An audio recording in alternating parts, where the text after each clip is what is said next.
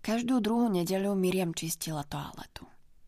Spod malej misy v zadnej časti člna musela vybrať vždy prekvapujúco nepríjemne ťažký zásobník, prejsť s ním cez kajutu von na vlečnú cestu a po nej ho odniesť celých 100 metrov k záchodom, kde odpad vyliela do hlavnej toalety, spláchla ho a zvyšky zo zásobníka vypláchala. Bola to jedna z menej idylických súčastí života na úzkom člne a túto prácu robila najradšej skoro ráno, keď naokolo nikto nebol. Prenášať vlastné výkaly popri cudzincoch, ľuďoch, ktorí venčia psi a bežcoch, je veľmi nedôstojné. Stála vzadu na palube a uisťovala sa, že má voľnú cestu. Nejaké prekážky, bicykle alebo fľaše. Ľudia vedeli byť mimoriadne nespoločenskí, predovšetkým v sobotu neskoro večer.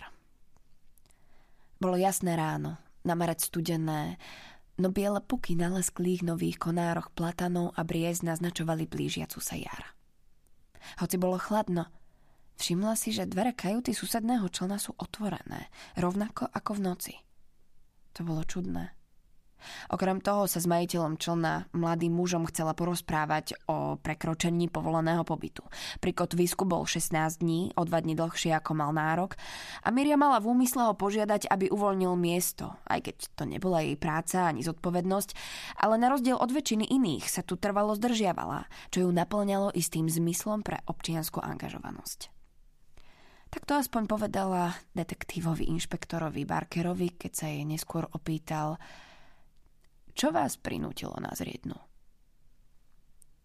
Detektív sedel oproti nej. Kolená sa im takmer dotýkali, plecia mal zhrbené a chrbát ohnutý. Úzky čln nie je pre vysokého muža príjemné prostredie a on bol veľmi vysoký, s hlavou ako biliardová guľa a so znepokojeným výrazom, ako by mal dnes na pláne niečo iné, niečo zábavné. Možno chcel zobrať deti do parku, ale namiesto toho je tu s ňou a nenaplňa ho to šťastím. Dotkli ste sa niečoho? Opýtal sa. Dotkla sa niečoho? Miriam zavrela oči. Predstavila si samu seba, ako rázne zaklopala na okno modrobieleho člna.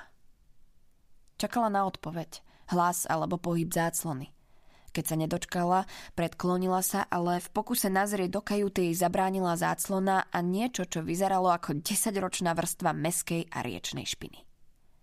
Znova zaklopala a po chvíli vyšla na zadnú palubu. Zavolala: Haló, je niekto doma? Videla sa, ako veľmi jemne potiahla dvere kajuty, pričom zacítila závan železného pachu, mesitej vône, ktorá v nej vyvolávala hlad. Haló! Úplne otvorila dvere. Po niekoľkých schodíkoch zišla do kajuty a posledné haló jej pri pohľade na scénu pred sebou uviazlo v hrdle. Na zemi ležal chlapec. Vlastne skôr mladý muž. Všade bola krv a na krku mal vyrezaný široký úsmev. Videla, ako sa zakolísala, rukou si zakryla ústa, dlhý, malátny okamih sa nakláňala dopredu. Na to vystrela ruku a zachytila sa kuchynského pultu. Pane Bože. Dotkla som sa pultu, povedala detektívovi. Myslím, že som sa ho držala. Stojí hneď na ľavej strane, keď pôjdete do kajuty. Uvidela som ho a myslela som... Vlastne cítila... Prišlo mi zle. Začervenala sa.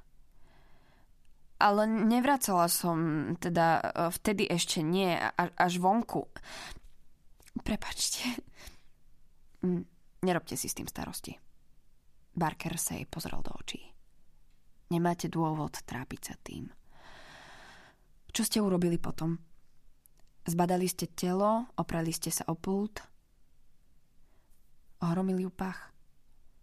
Okrem krvi, toľko krvi. Cítila ešte čosi iné, staršie, sladkasté a stuchnuté ako ľalie, ktoré zostali pridlho vo váze. Zápach umocňoval pohľad na ňo, nedalo sa mu vyhnúť. Krásna mŕtva tvár, sklenené oči lemované dlhými myhalnicami, plné pery, ktoré odhaľovali rovné biele zuby. trup, dlane a ruky mal celá od krvi. Špičky prstov skrútené na dláške, ako by sa chcel niečoho zachytiť. Keď sa zvrtla na odchod, pohľadom zachytila na zemi niečo, čo tam nepatrilo. Striebristý záblesk, obalený lepkavou, tmavnúcou krvou.